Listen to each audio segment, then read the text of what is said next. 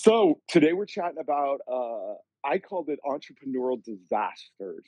Although I don't know that it's really disasters, but it's tales from the field. And I know Ryan is one of your friends, so I'm gonna let you do the introduction while I catch my breath because I literally flew into my driveway as I was firing this up. Well, that's So I I love the advanced preparation that we put into this show. we did actually think about it, but I was like, I still had six more sets to go, and I'm like, oh my god, I got I got in here late, like I gotta go. Yeah, that explains the Pink Floyd T-shirt then too. So sweet. Yeah, right. Uh, I I had to take the hoodie off because I was sweating so much. So anyway, I'll let you do this while I catch my breath, right, guys? This is a this is a classy show. This is, by the way, the Make More Keep More podcast, which is all about lifestyle and money and making more and keeping more of it. By the way, I have a great story to tell you guys about my entrepreneurial disaster. But dude, introduce your friend here. I've never met him before. So anyway, we'll do. take it So away. so yeah, make more, keep more show. And one of the things that's interesting uh, before I introduce Ryan is interesting to me is that how um, some of our most popular episodes after the fact, you know, they get downloaded on on uh, all the everywhere there's podcasts. By the way, so if you also want to catch back episodes, you can go make more she- make more keep more show.com and catch all the back episodes, uh, or you can just find us on iTunes and everywhere else that there's podcasts. Um, Spotify and everything. But the interesting thing is one of the most usually it's it's if you're talking about investments and market conditions and how to make money in a tough market, those are really popular. But our biggest, most most popular episodes tend to always be about the entrepreneurial journey, especially people turning their side hustle into their main hustle and the challenges that go along with that. So earlier this week, I had a chance to to, to spend some time. uh, I had a call with Ryan last week, and that got me thinking. And I asked you, Ron, like, hey, what if we get Ryan on the show? Because his entrepreneurial journey is pretty cool. So I've known Ryan for I figured out about 15 years, I think now. No, a little more than that. Little, about 16 years we've known each other, and his business partner and I have been really close friends um, for almost 20 years now. And uh, in fact, uh, his uh, business partner was the best man at my wedding and Ryan also stood in my wedding. So uh, so we've known each other and, and been good friends for a long time. But what's interesting is is these guys had had an idea, which I'll let him talk about. Um, had an idea, and now it just ran with it and turned it into a business. And I think like a lot of us, uh, that's that's really fun with this whole entrepreneurial journey is now you're into it a little bit and going, oh my god the stuff i didn't know i didn't know right? Like and and actually interesting enough ryan's owned a business for a long time. He's fourth generation construction business here in in uh, the los angeles area but this is a whole different ball game so this is uh this is ryan rossi from uh foldum corp or foldum i guess you guys usually go by. What's the somebody just asked what's the website address? Is it Fol- foldum corp So the website's foldum.com, F O L D U M.com, but all our social is at Foldum Corp. Okay. Awesome. Sweet. So uh so again, we've known each other a long time. Um Ryan has a we most actually somebody the other day asked us, we were playing golf together with a buddy of mine, and he was like, Well, like tell me some stories. And Ryan went, They're mostly shenanigans. And that's that's a really oh that website. Well, Foldum Co- Foldum website or our website. Yeah thank you ryan. Um so uh yeah ryan and i mostly our relationship is constituted one shenanigan to another i think is probably sums up our friendship for the most part. But it's an interesting thing. So tell us a little bit about what foldum does because this is this alone is fascinating.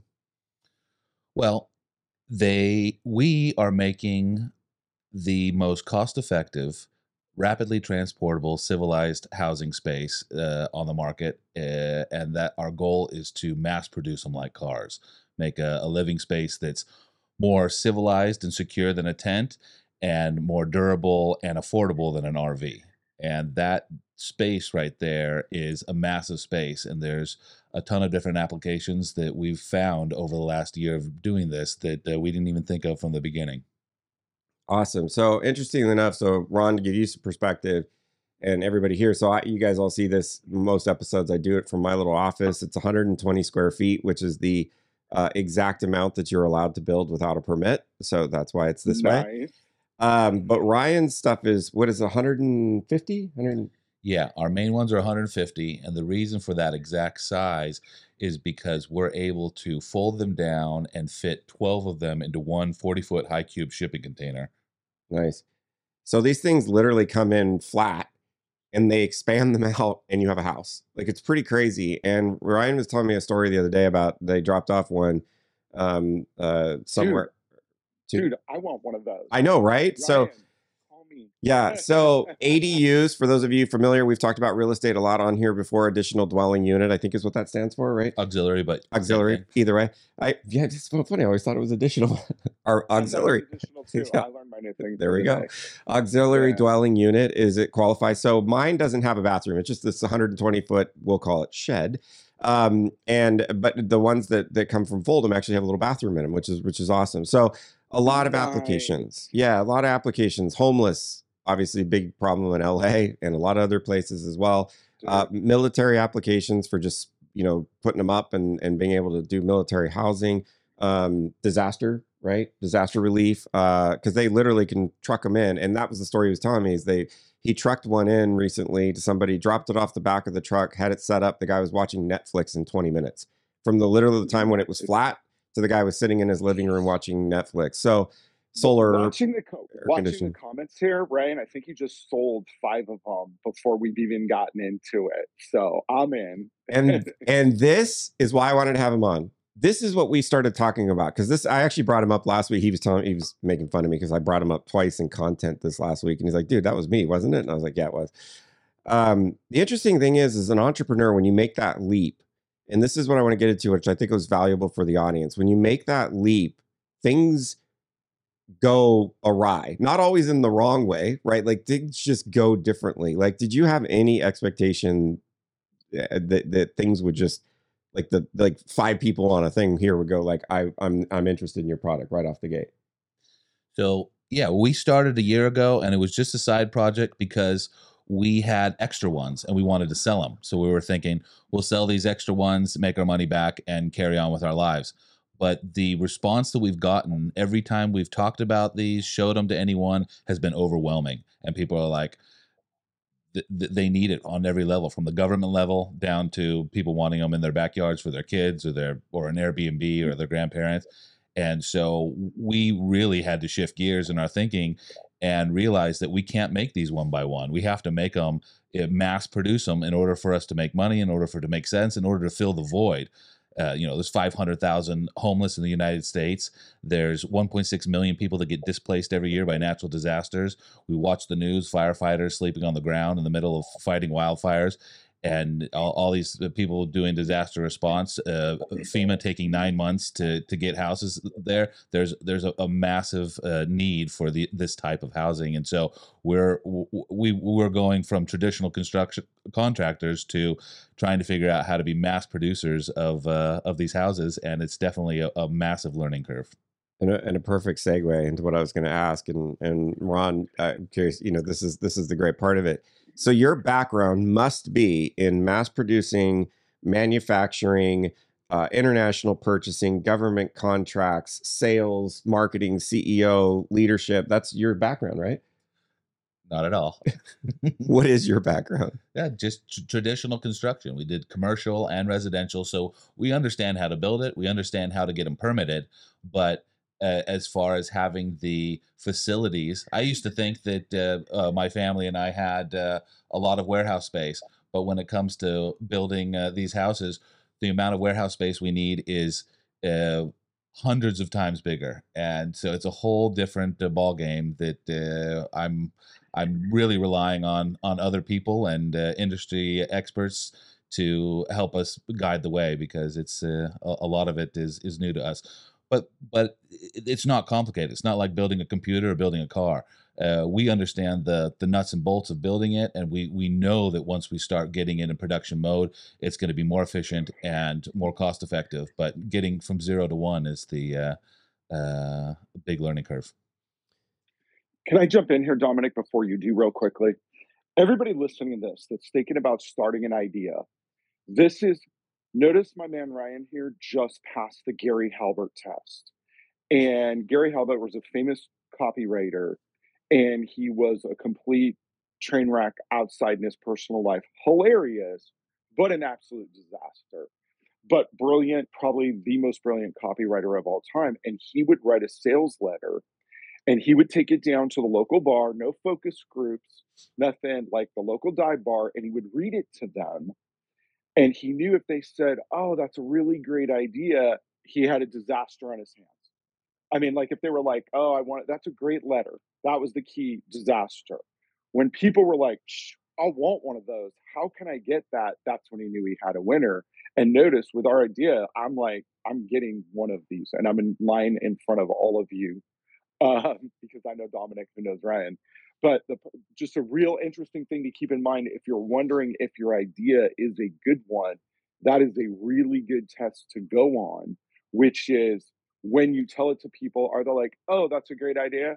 Eh, maybe it is, maybe it isn't. When they're like, oh, dang, I want one of those, that's when you know you've got a great idea Yeah. carry, back, carry back on. No, and I, and this is where I want to go with some of this stuff because there's a lot of things that Ryan's done really well, and and you know we've known each other a long time, so I can say this that he has no idea that he did well, and that's what's so great about some of this, right? And then some of it he's finding out he did really well, and some of it he's, and then he made a key point also, which we'll come back to, is surround yourself with some people who know what they're doing, because that's a that's a great way to get there. But it, you're right, like this whole concept, I've I've heard it termed as the pace certainty test is what it's called, right? Like, so go out there and sell a couple and see if people buy them, and before you go big time into it. So it sounds like you guys had bought some for your own purposes, or had found a way, you know, need for these, and then and then had a few extra.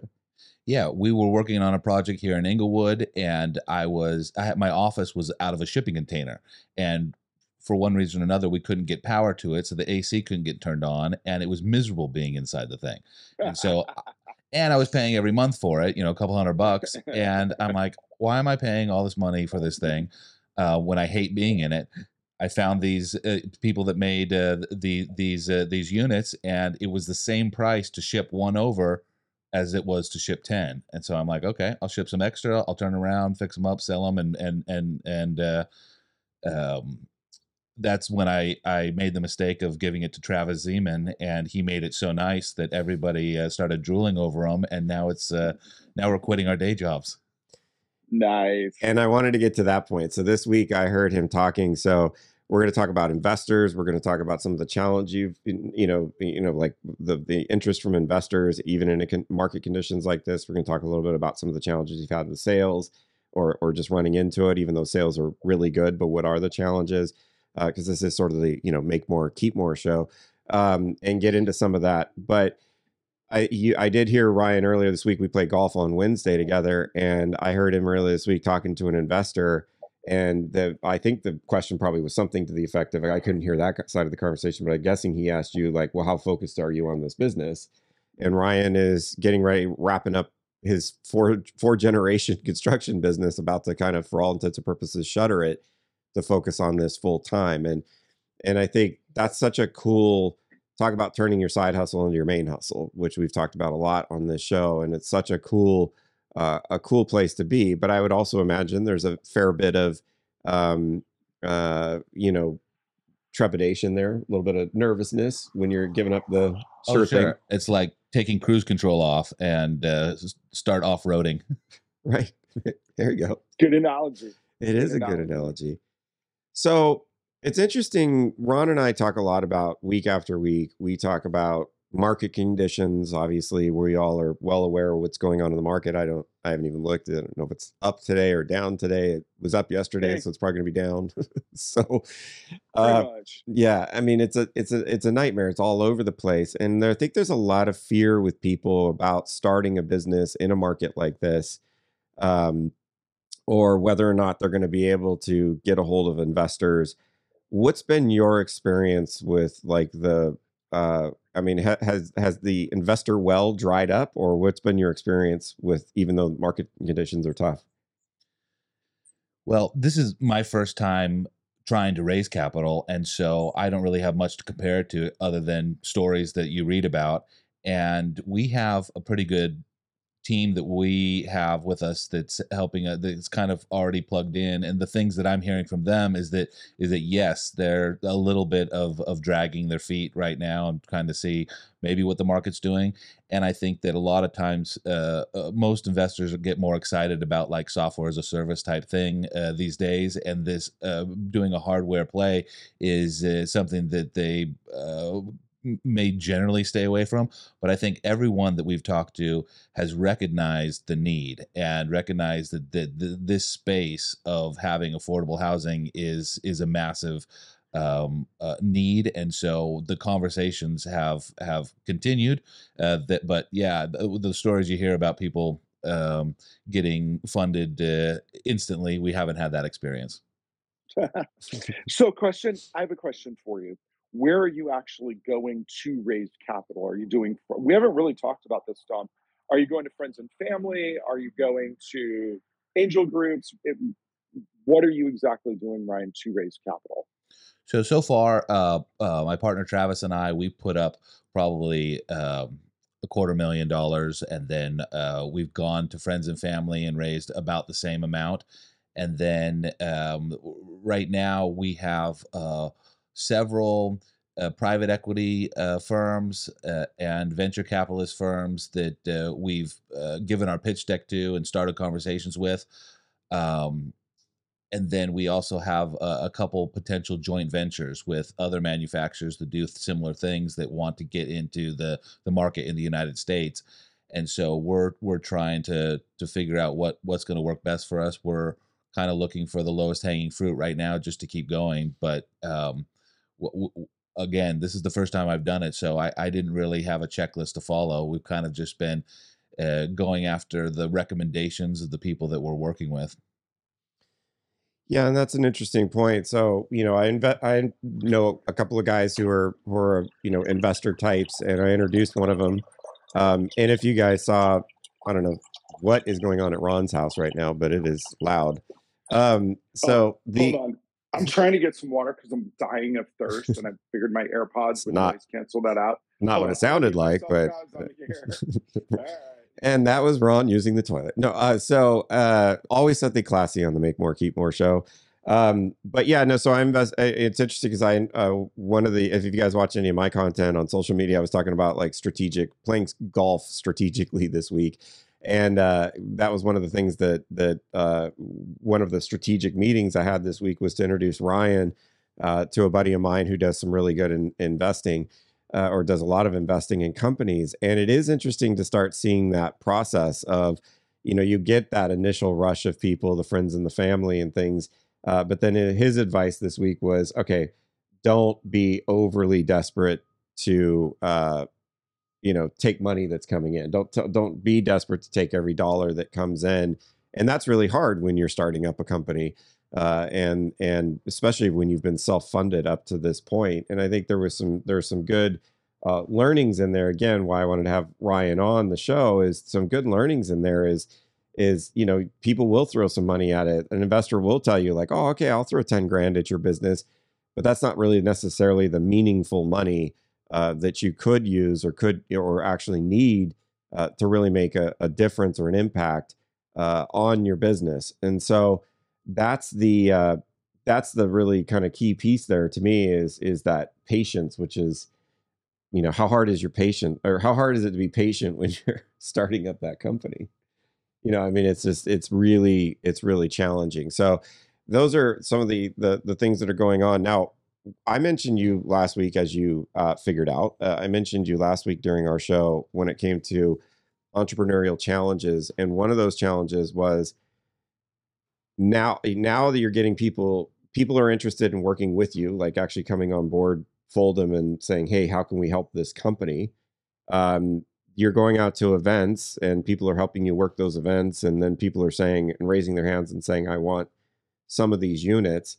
Uh, which is all like those are positive problems to have. But what are some of the things you're seeing now that you're like, oh my gosh, that I wasn't expecting that, or I didn't, I didn't know, I didn't, I don't know what to do now. Tell us some of the like those challenges. Yeah, I forget what book it was, maybe the J curve or something like that, where they call this part of starting a business the valley of death, and I'm I'm realizing why because it, it's almost like everything is more difficult. Uh, we have people interested, and we have our CRM growing. Almost a thousand people right now want uh, a unit, and there's literally not enough time for me to sit down and call them all back and we don't have a sales team and we don't have uh, we don't have marketing set up we don't have advertising set up and yet just going from the 10 shows that we went to over the last year it's generated so much interest that and and and our goal with those shows was kind of get a feel for what what the market was going to be like what we need to do and and it did help us out a lot. We we we pivoted several times. We changed the name of our company. We uh, our focus was going to be uh, business to consumer a focus, but we we realize that uh, there there's so much more that we can do by do, being business to business and business to government, and so we shift that focus, and it, and so it it like every little task that that has to be done uh, can't be done just by me, and so trying to get people to help out is a it's a nonstop juggling game, and we're really excited to get to the point where we have money in the bank, we can set up payroll, and we can uh, turn what is a, a handful of people doing uh, doing a dozen jobs each into actual uh, departments and teams. Right. Yeah. And it's interesting because you know those challenges for some would feel like reasons not to do the business, um, or or I think those are maybe that's not the way to put it. Let me let me rephrase that. I think some for some people that's the type of stuff that scares people about going into to a business of like what if my idea isn't perfect or or what if I don't have it all figured out or or whatever. And I mean, eh, to me, it sounds like that's almost the fun part of it. it you know, is like, oh, okay, well, that's not going to work, but this is, turns out it's going to be that much better. How how much do you think that like, um, I mean, it sounds like you have to really keep your ego out of it. It's true. In in in your head, in my head, I visualize where I think things should go and how things should look and and the pace and then reality sets in and you get all this feedback and you uh, have to uh, listen in order to uh, be successful uh, or because just because you think it has to go one way uh, doesn't mean that that's going to work or that other people are going to like it. And so it, it uh, it, it is. It's you you can't be be fully married to any idea that you have. It's a it's a an interesting courtship with uh, starting a business. Yeah absolutely. Uh, just for those of you who just joined this is the make more keep more show and i'm dominic and our guest today is uh, Ryan Rossi. And for a good portion of the show, my co-host hasn't been here, but that's okay. Uh, yeah, I have. I've been, I've been eavesdropping, but I was dying of guys. I came from the gym today. I was dying of thirst. I hadn't got my my after workout shake in, so and I don't want to stunt my gains with a Z. so I took care of all that off camera. And now I'm back amongst you guys. Back. But I'm going to turn my camera off while I drink my shake, so I don't distract you guys. Oh, you can drink your shake. Nobody cares. Uh, so I drink a shake usually on the show. So, uh, but yeah. So this is this is the make more Make More, Keep More show um, uh, with Ron Carruthers there in the Pink Floyd shirt. And uh, I'm Dominic Cummins. Usually I'm the Make More, he's the Keep More. But as you probably watched 17 episodes into this, we talk about everything. Uh, and then our guest today is Ryan Rossi. Uh, if you want to fo- follow his company, it's at Foldum Corp. At Foldum Corp uh, it is the uh, the the the handle on all the on all the socials uh, if you will, and you can see some videos of how they set these things up, which they're pretty darn cool. And it's it's affordable housing is the short version of it, but um, uh, unit, you know, like almost like this little office that I'm in here, but but with a little bathroom and things, and doesn't need to be built. And actually, I think you could have done it for less money than I paid for this thing, which is pretty impressive. So. Um, but what we're talking about is the entrepreneurial journey, and and if you kind of tuning in late, what's interesting about it is you know, Ryan is is we're talking through some of the challenges. I think Ron called this the entrepreneurial disasters. I certainly wouldn't say Foldum's a disaster, but it's definitely been. It certainly has has had its challenges, right? And what one of the things that he just talked about, which I love so much, and I think someone echoed it. It's all uh, you know in the the chat there. It went by, but you got to listen to that feedback, and you got to keep your ego out of the equation because it's interesting to hear you guys. I didn't know that about it, but you guys started out like you were going to go business to consumer. like sell these to to people wanting an ADU, somebody who needs a, a little place to set up, and then you found you know got a bunch of feedback and find that oh wow, there's a massive market opportunity here that we could do elsewhere, and I think that that's really I know for me starting my business was hard when people would say like oh I don't I don't know if that idea is going to work, but here's a different one. You're like oh but I, I was so sure it was going to work. But are there deal there are pieces of it where you've had to you know, kind of ignore the naysayers, if if you will. Have there been situations where you've had to like somebody's gone like, oh, I don't know if that's a good idea, and you're like, all right, well, I'm gonna keep doing it anyway. I think one of the biggest things is it's funny because we talked about it yesterday or two days ago, is price. And everyone that looks at it that has a business background says your price is too low. You need to bring it up.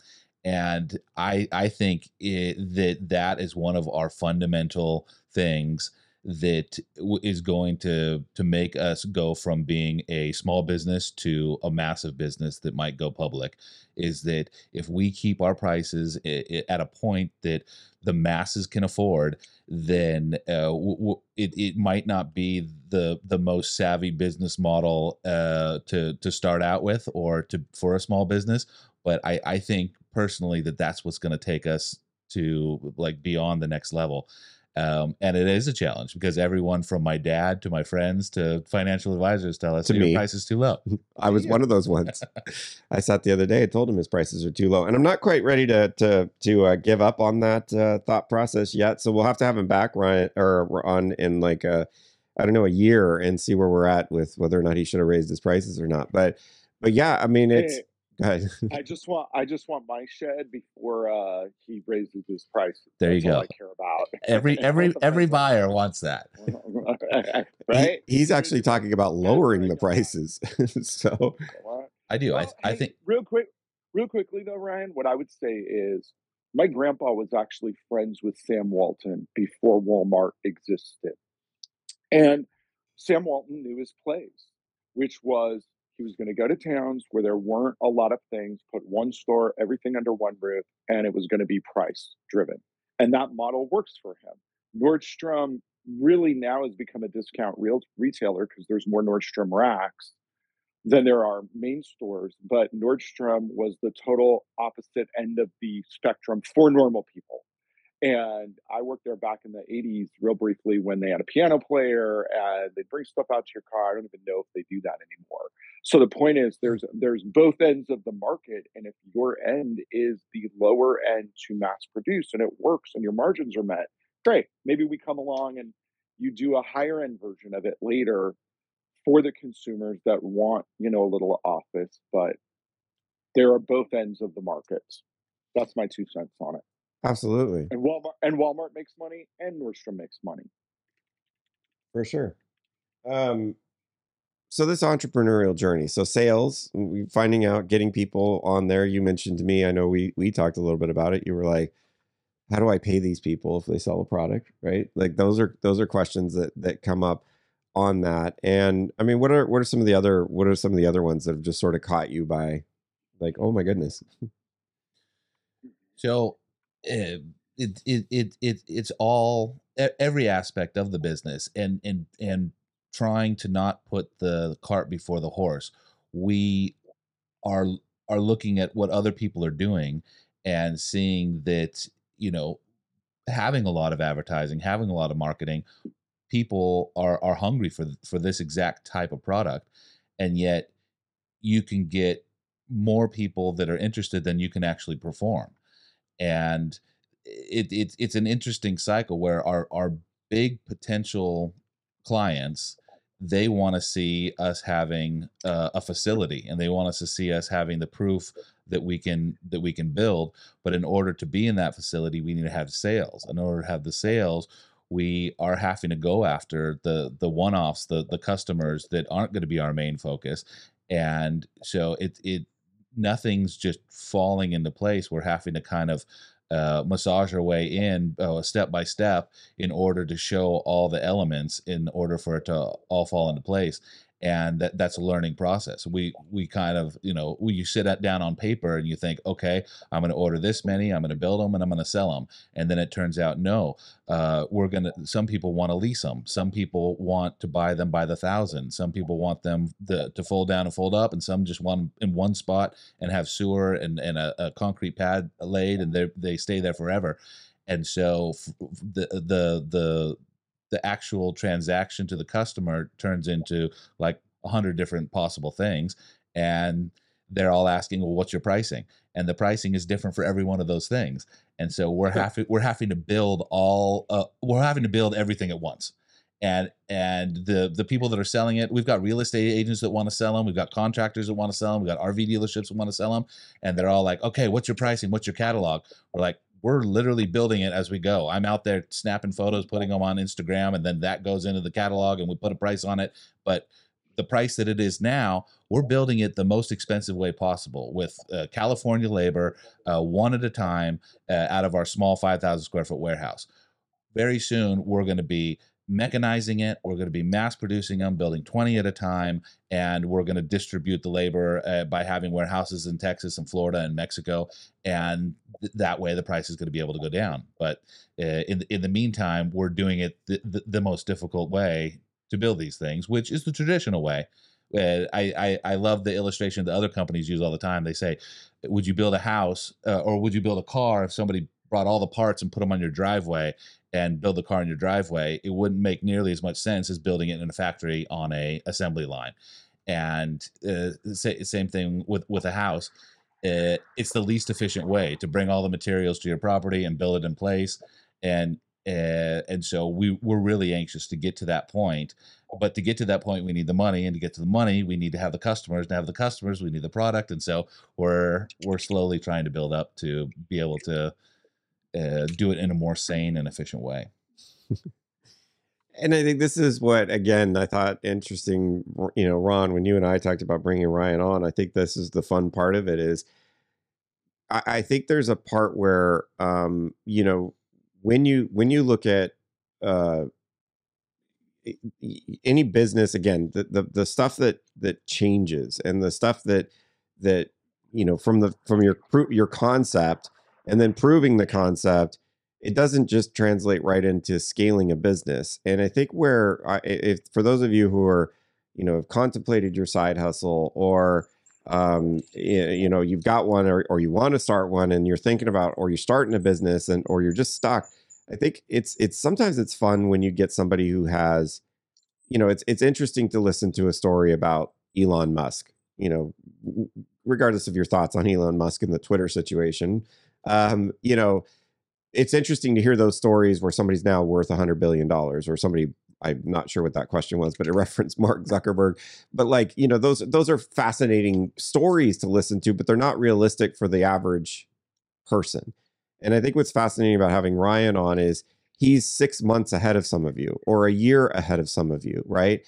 Um, um, and and I like that lovely CJP. Good to see you as always. Um, that's a good question. So we'll, we'll ask you in just a second here, but um, you know that's the interesting thing is is Ryan's in that process of still figuring this stuff out, and I think it's really uh, uh, it's fascinating to hear that that like hey, Ryan can do this. Like we established kind of early on. I mean, Ryan's Ryan's a super smart dude, and and Travis, his business partner, is incredible when it comes to construction and engineering and things, just brilliant mind for that.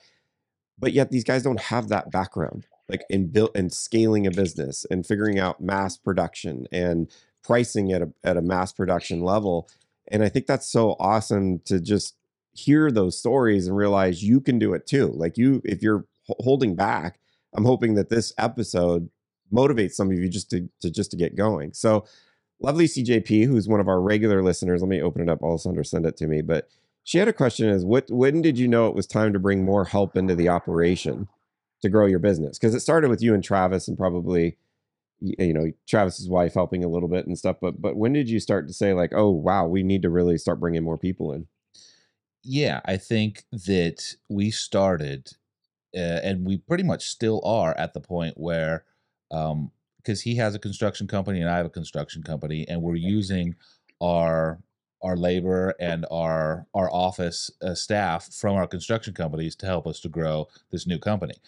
And we kind of just as we needed it uh, they they helped us with certain things.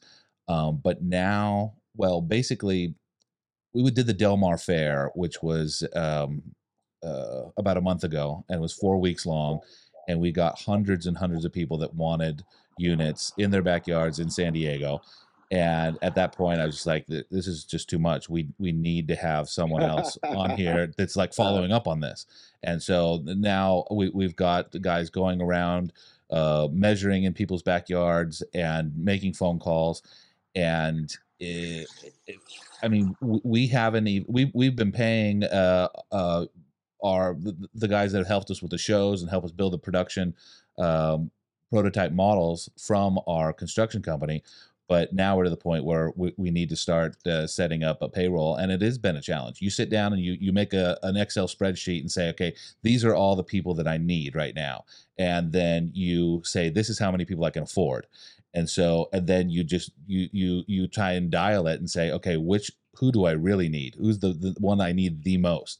And it's like because we have the construction part down um, that has kind of taken care of itself but the parts that we don't excel at. Travis and I are not good at sales, and we're not going to sit down during our day and make phone calls and talk to people and do a customer service because in our heads we don't think that's the best use of our time. And so that was one of our first uh, uh, people that we brought on board, someone that could help us with that, and it's it's helping us out a lot. Our we're we're we're, we're trying to sell our units, our ensuite units for twenty nine thousand, and this guy we brought on, he sold one for $64,000 because he added so many bells and whistles and he had the time to sit there and listen to what the person wanted and just kept adding things to it. And we're like, great. Like we, we never would have done this on our own, but yes, this is so, cru- so crucial.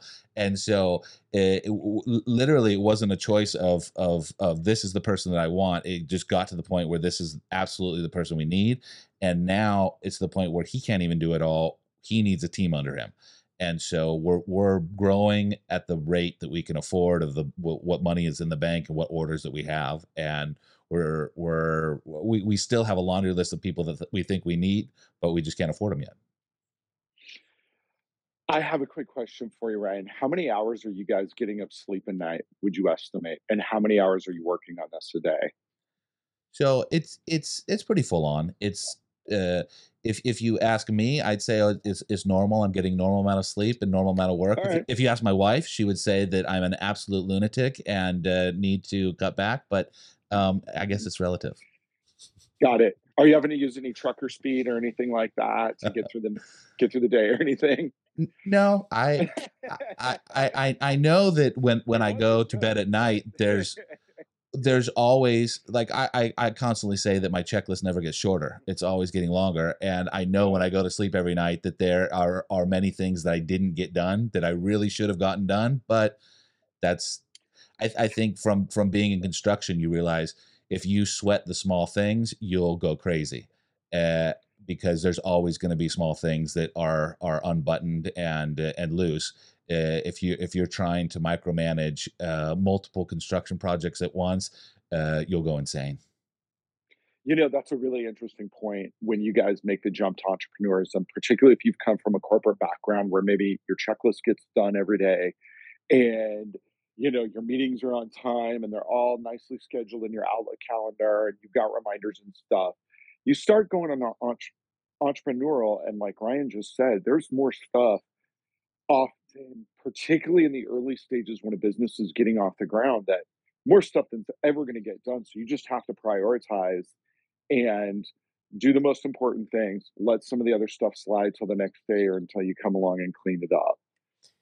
Well, and I don't know, Dominic. Yeah. I think Ryan might be using trucker speed on the side. He looked a little guilty when I asked the question. No judgment, Ryan. No judgment from me. No, I've known Ryan a long time. Uh, energy is never an issue. You two would, if you were in the same room, I'm fairly sure the room would implode. So, I, uh, yeah, you two have the similar just, nonstop energy not a show if we don't get to bring up trucker speed. I don't know why. Well, yeah, exactly. Yeah, no, and I, but I think there there's a couple. One one to, to to piggyback on your last point. I mean, I always laugh when people are like, "I'm at inbox zero. and I'm like, "Yeah, you don't have enough business." I have Um, a hundred thousand. I have a hundred thousand unread emails in my Outlook. The- No, not from clients. I mean, I go through and prioritize them, but just stuff I haven't even gotten around to deleting. It's like a hundred thousand nine hundred and fourteen. Ryan just showed me his. oh It's 253 404. There you go. Now, mine isn't that bad anymore because I have Alessandra. And she literally cleaned up my inbox like like what's what's awesome. But then she went on vacation for a few days, and I'm sure she really enjoyed coming back to see my inbox. But um, but yeah, I mean, I think that's the thing is you just have to. I love that point of like don't sweat the small stuff, and and then there are small details that you need to, that need to be sweat. uh, but but sometimes you bring on somebody to do that, right? Um, oh yeah, Lindsay's one of those inbox zero. I forgot that she's one of those people, but but Lindsay wants more clients, so there you go.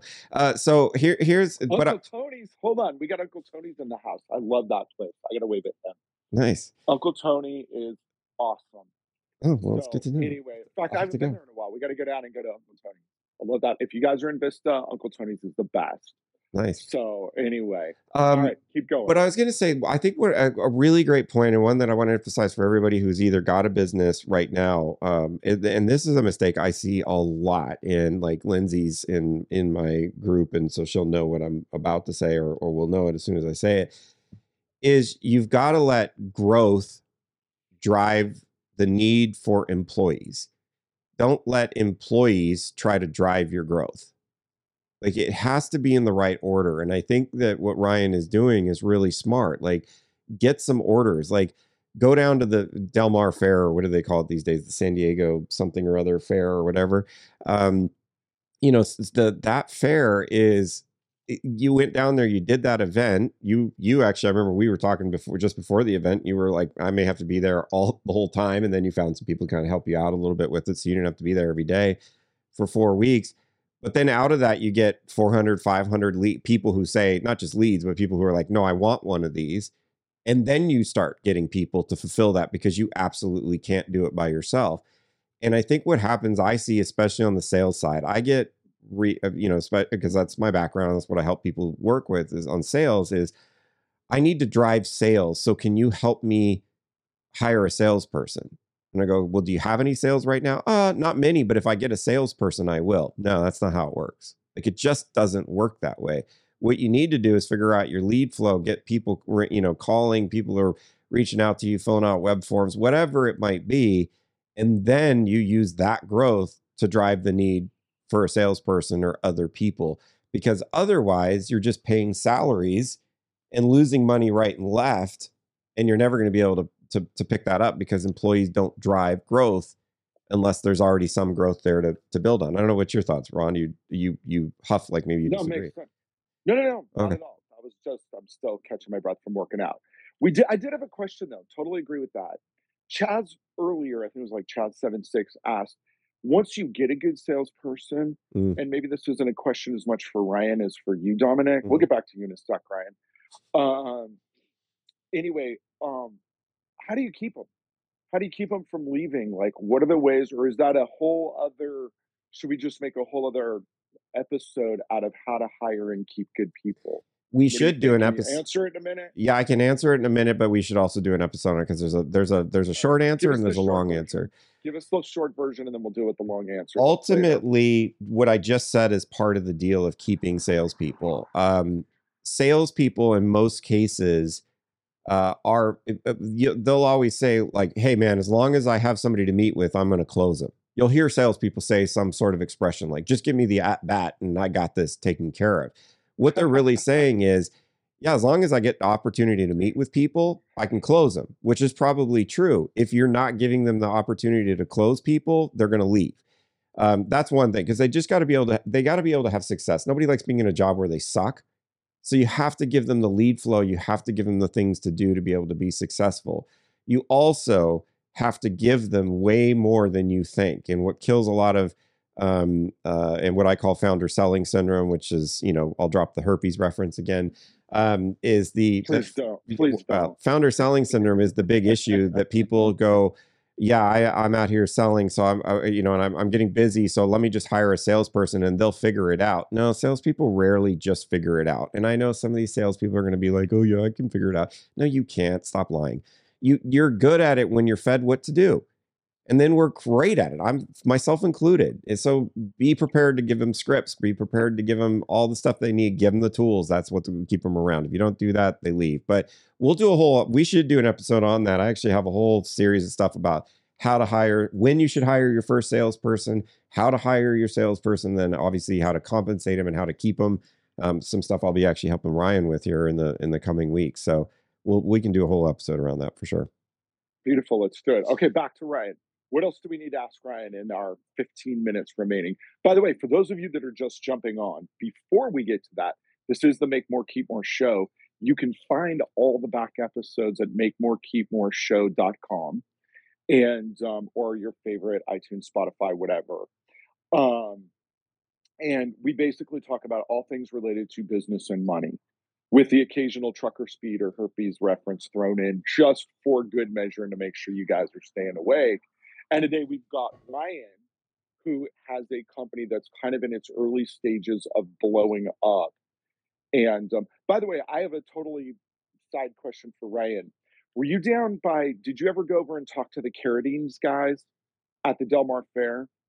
They do like the barbecue, Bulls barbecue, barbecues and like hot tubs and stuff like that. They take up, I think, about quarter to a third of one of the um, areas there. Did you ever bump into those guys? Yeah, they were in the same O'Brien Hall that we were in. Nice. Did you ever talk to Julian, their head guy, Uh, bald Mexican dude? not not that I know of, but uh, Okay. w- go ahead. What's the question? Oh no, I was just saying Ju- Julian's a buddy of mine who works that fair, the Orange County and the Del Mar Fair. He's the GM for Carradines, which does barbecues and hot tubs. And I know he, the first few years, basically lived there. Oh was yeah, there 14, 16 hours a day while they were getting that going. So- th- those guys they work very hard and i Yeah. was i was really impressed with them we didn't even want to do it we had another guy that had the booth and he wanted to fill it with something and he knew about our product and just said hey can we drop off one of our houses there and then he said but i don't have anyone to staff it so you have to go there and you have to be there too and th- but just seeing how these guys at the fair work uh, 12 hour days for 21 days straight is intense and then they pack everything up and they go to the next show and yep, so, in Orange County right now. Yeah. In Orange County, then they'll go to LA, then they'll go up to Paso Robles. Yeah, it's crazy. And so we're, we're so that's one of the things uh, in in line with your make more keep more is we are actively looking for partners to work with these guys at the fair we're going to be building them some houses that they're going to be taking to all the fairs so that we don't have to go Nice. and then they're they're going to be selling for us. We're actively looking for people like real estate agents and contractors to, that they know the clients already. They know the homeowners and they know that the market, right? I the statistic was that there was more real estate agents and there were houses for sale at one point uh, in, the, in the past few years Yeah. and and so they're they're looking for and, and then people uh, just now in January the Senate Bill 9 law passed that made these back houses uh, a lot easier to put in, a lot easier to be permitted in almost every city. And so a lot of people don't even aren't even aware of that that they can do this uh, now because it used to be illegal. You used to not be able to have a container house in your backyard and Right. and the laws have changed. So educating people, people that that are are that that want to be a part of it, were um, contact us, uh, let us know because there's so many ways that uh, and, and then once we get our certifications lined up, these things can be financed, and so a homeowner can say uh, put put put some down like a, a one two thousand dollars and then have like one two three hundred dollars a month payment, and if they're Airbnb it, they can instantly be making money. So. Uh, using our houses to to put in people's backyards could be a, a whole business in itself and we want people to make money and we want to work with them because we know we can't do it all ourselves and we want to we want the tide to rise for everyone And I just got to point out that one of the number one things that I teach my clients is the tax rules were written for the self employed individual. And so having a business, any business, opens up a whole door to tax savings that you don't have when you're just a W 2 employee. So all of this ties back around. All right, Dominic, you can go. You, you go back. We got about ten minutes. You can ask your your friend. I think he's my friend now too. I Yeah. don't know for sure. we can talk about we can talk about it later, Ryan, and, and discuss the level of our friendship. But what other questions do you want to get in? What other questions do you guys have for Ryan? Yeah, definitely. If you guys have any questions, drop them in here. I just saw Andy Bockwell join. i invited him that fool. Right? He man. No, anyway, kidding. Uh, I love Andy. He tried to kill me recently. He knows I'm allergic to shellfish, and then he made Thai food and and actually literally handed me like lobster paste to put into my. Tried to kill me, man. It's brutal. Um, anyway, uh, no. I, so it's interesting. Actually, this reminded me, Ron, and you and I did an episode. I think season one, maybe like second or third episode. We did something about corporate structures. I didn't tell Ryan we were going to talk about this, but we're going to talk about it stinking Andy. Um, but the uh, the it's interesting. So Ryan, you guys, you you're an S corp, right? Is that how I remember you're structured? Yes. Currently, we are an S corp. and then he's been getting advice. Uh, oh, okay. We'll get uh, lovely CJP. Um, we'll we'll talk about that. I did want to talk about those. Uh, so thank you. Uh, then he got advice that he should be in a C corp because if he's going to take on investors, he would definitely need to be have a C corp. Which you're uh, you are the guy who actually knows these answers to this sort of thing. Yeah. So an S corp allows you to take on up to 35, I think, is the current number on it. And it's weird in the tax world. You always have to couch everything because they change it constantly. I think the code last time I looked was 81 or 82,000 pages. So it does kind of irritate me when Elizabeth Warren goes off on a rant about these evil corporations like Intuit and all the time it takes people and they're raking, they're scamming people out of billions of dollars. And it's like, lady, they're not the ones in charge of the code. That's you. You and your people are in charge of the code, and you're the ones that make it so freaking complicated. However, if you're going to take investors, generally C corporation is a better structure and it'll probably help you guys because you'll be able to stack up some some losses in there that you can take later that you're going to need later as opposed to having them spun off to you guys personally each year. So yeah i'd probably go c corporation on that but ryan if you ever want to talk offline about it you, you know where to find me dominic knows how to find me well and as a so, follow-up to that though it was interesting because we were sitting with a with a guy who who's pretty savvy on this stuff but he said he was like oh, i don't know because he's like then i think the the you have a you know everybody gets on a K1 or something, and then you get double taxed because the corporation gets taxed, and then the individual investors do, get taxed. You, you do, but but not as much as you think. And in the early stages where there is no profit, anyways, necessarily, even if you guys are banking cash, you've got all this built up kind of expenses and losses and things like that. So it's probably not going to hurt you guys. And you can always we always like to marry the two so we'll generally for our clients as they start to move up to the higher income levels you know like we got a client in new york right now that's netting a million and a half dollars on a on a you know showroom business and so now we're going to put a c corporation next to it or at least suggest it because now it becomes a second retirement plan for him because he can keep money in there have it taxed at 21% rather than 37 or whatever the top tax rate is Plus, it hurts his other deductions. So I'm going way deep into the weeds, but we'll chat offline. But just realize that at some point you have to pay attention to this. But it's not the most important thing. The most important thing that Ryan did was have a thing that he came up with that people were like, get me one of those now. And then you can figure out the rest of it later. Um, the question we got from lovely CJP, by the way, Ryan, was what was the biggest mistake that you've made that you learned from, and how would you do it differently? So I, I think the biggest mistakes we made were probably in the middle of them and trying to figure out which one's uh, the worst one. Uh, I, I think I think um, everything's going slower than I want it to, and if I were to do everything again, I would probably talk with people like you and Dominic from day one. Uh, but we've been figuring it out as we go and dragging our feet and finishing our our our construction uh, projects all at the same time. And uh, but but I, I know that we're leaving so much on the table and we could be so further ahead if we would have done uh, things faster. And so uh, I don't know. I, I, can't think of one thing right now that was like that. That was a bad idea. But overall, um, I know that if if if I would have been more diligent from the beginning, we would be probably in multiple warehouses right now, making thousands of units a day. Uh, but it's just it hasn't worked that out that way. So we're hoping to be that point next year. And you know what, Dominic? I don't know your take on this, but mine is it never does work out. You know, you can go to school. One of the things I I teach all my employees is, you know, who went to school or maybe got tax license, and then we're like, yeah, what you learn in the books is great, but that's not the way the real world works. So we always start them really slow for a season. You know, make them do some pro bono work, make them do some stuff that they don't get paid for because then they learn how the real world works.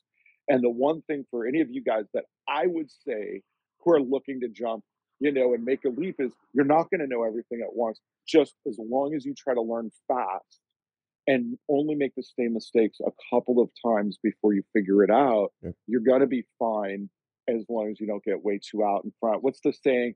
Don't get out too far over your skis. Um, but I don't even, I know what that means, but I hear it used a lot. Bottom line is you figure this out as you go.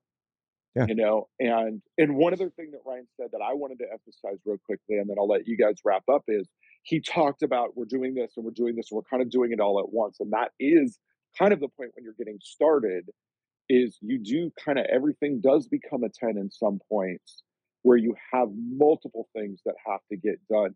And even when he was talking about going for investors, he was like, well, we went here and we went here and we went here and we went here, which is really smart. He didn't wait for one thing to work out. Ooh, it didn't work out. Okay, let me go try the next thing because you just need to go fast and get some momentum going. Yeah. What final words or what final question, Dominic, do you want to ask Ryan or do you want to say as we begin to wrap this up here? Well, I just want to come on the back of that point. I do think you make a great point. I think one of the really smart things Ryan's doing, obviously, the idea itself is pretty dang smart since you're going to buy one. Um, but the uh, and had I thought about it sooner, I probably would have put one in here. Actually, funny enough, had I known about the difference in the law, that's what the only reason that held us up from doing something bigger in this area for this office and maybe putting a bathroom in it was not knowing that the law makes it a lot easier to to put those in your backyard. But I think the smart thing that Ryan's doing, and this is just a great advice for everyone, is he's letting the growth of the company drive the need for everything else. And I think that's such a smart thing. Don't don't go throw a ton of money at stuff um, to hope that it turns into sales, w- whereas he's allowing it to, um, you know, uh, the sales itself is to drive the need. And lovely CJP does want to buy one for her mother-in-law when she visits, so that's a smart room. What CJ what CJP didn't say is she lives on the edge of a cliff and she's going to put the house right against it. I was gonna say CJ, lovely. She lives in earth- and she lives in earthquake country. Yeah, lovely CJP was actually going to ask you if there's a way to put the the locks on the outside of the door. That's what she's asking for a custom version to, to lock mo- mother-in-law in. Man, Um, so I uh, wouldn't do that. CJP, I feel you. I wouldn't have done. I, my current mother-in-law, love her to death, but the first one, mm, I don't know. I would have had those thoughts. uh, it's not my mother-in-law. I love my mother-in-law. It's my father-in-law. But anyway, um, so uh, but um, uh, uh, besides the Make More Keep More show being your favorite podcast, where where are you getting some some uh, uh you know offline advice? You know, without like hiring somebody, where where are you picking up some stuff? Podcast, books. What were some things that are helping you out? Yeah, I drive a lot, so I'm. Uh, I think my favorite podcast is uh, Ours, but is yours. Yeah, sure. Okay, thank you. Uh, and the one I've been listening to for a really long time is This Week in Startups with Jason Calacanis. Got great advice, and now he's doing the All In podcast, which is fascinating. Uh, but you know, uh, books, uh, uh, all, all the all the new ones that come out about uh, starting companies and startups, they're they all have uh, good advice, and so uh, I'm I, I just turn it on Audible and uh, and, and go. It's it's almost like every everyone's got good advice um but and, and you can't take it all but the more you hear it the more you kind of get in the mode of just like basically being out there and doing it and staying on top of things uh, and you'll get stuff done I love it. Great point. Let's wrap this up, boys. Yep. Ryan, we appreciate having you so much on the show. Dominic, do you have any final words? We're going to get Ryan back on if he doesn't mind in a year to see where he's at. Yeah, that'd be awesome. six months. Yep. Um, Dominic, do you realize like football season starts in five or six weeks? Dude, I can't. got that to look I cannot to. wait. Are we going to opening day? I mean, I could call you and ask this, but the audience is curious. Are we going to the Rams game? Are we doing the opener? We are. We are. I found out I already got a tailgate for us to go to, and I'm just trying to find out if my aunt, who has a box with Vince Ferragamo, former Rams Super Bowl attending quarterback. Um, if she's got room, if she can squeeze us in. So I'm trying to decide if we spend a little more money on the tickets. These are my treat, by the way, Dominic, since you provide the Chargers tickets, and I refuse to give that filthy bastard Dean Spanos one dime of my money, uh, that carpetbagger. So I'll buy these tickets, and uh, I don't mind giving um, Stan the money. Your local crack baby. He's we late. missed you. We missed you today. Okay. Yeah. We got to wrap this up. Right, Awesome. we'll do it again next week. Ryan, thank you so much for coming on the show. I look forward to meeting you in person and getting me one of them fancy houses. And if you guys Uh, want to follow them and see what they're up to, it's at Foldum, F O L D U M Corp, C O R P. The at Foldum Corp is where that you can find Ryan and everything they're doing. And there's some cool little videos on them of setting up these units and some of the things that they're doing. So uh, I Can't think wait to check it out. watch out for this one. It could be, it, it'll be huge. So be awesome. And don't forget back shows, your local crack babies. If you missed it, you can go to makemorekeepmoreshow.com, Spotify, Apple, iTunes, all of that. All right, guys. Such a Awesome. pleasure as always. Take care. See you guys. Thanks, everybody. Thank you.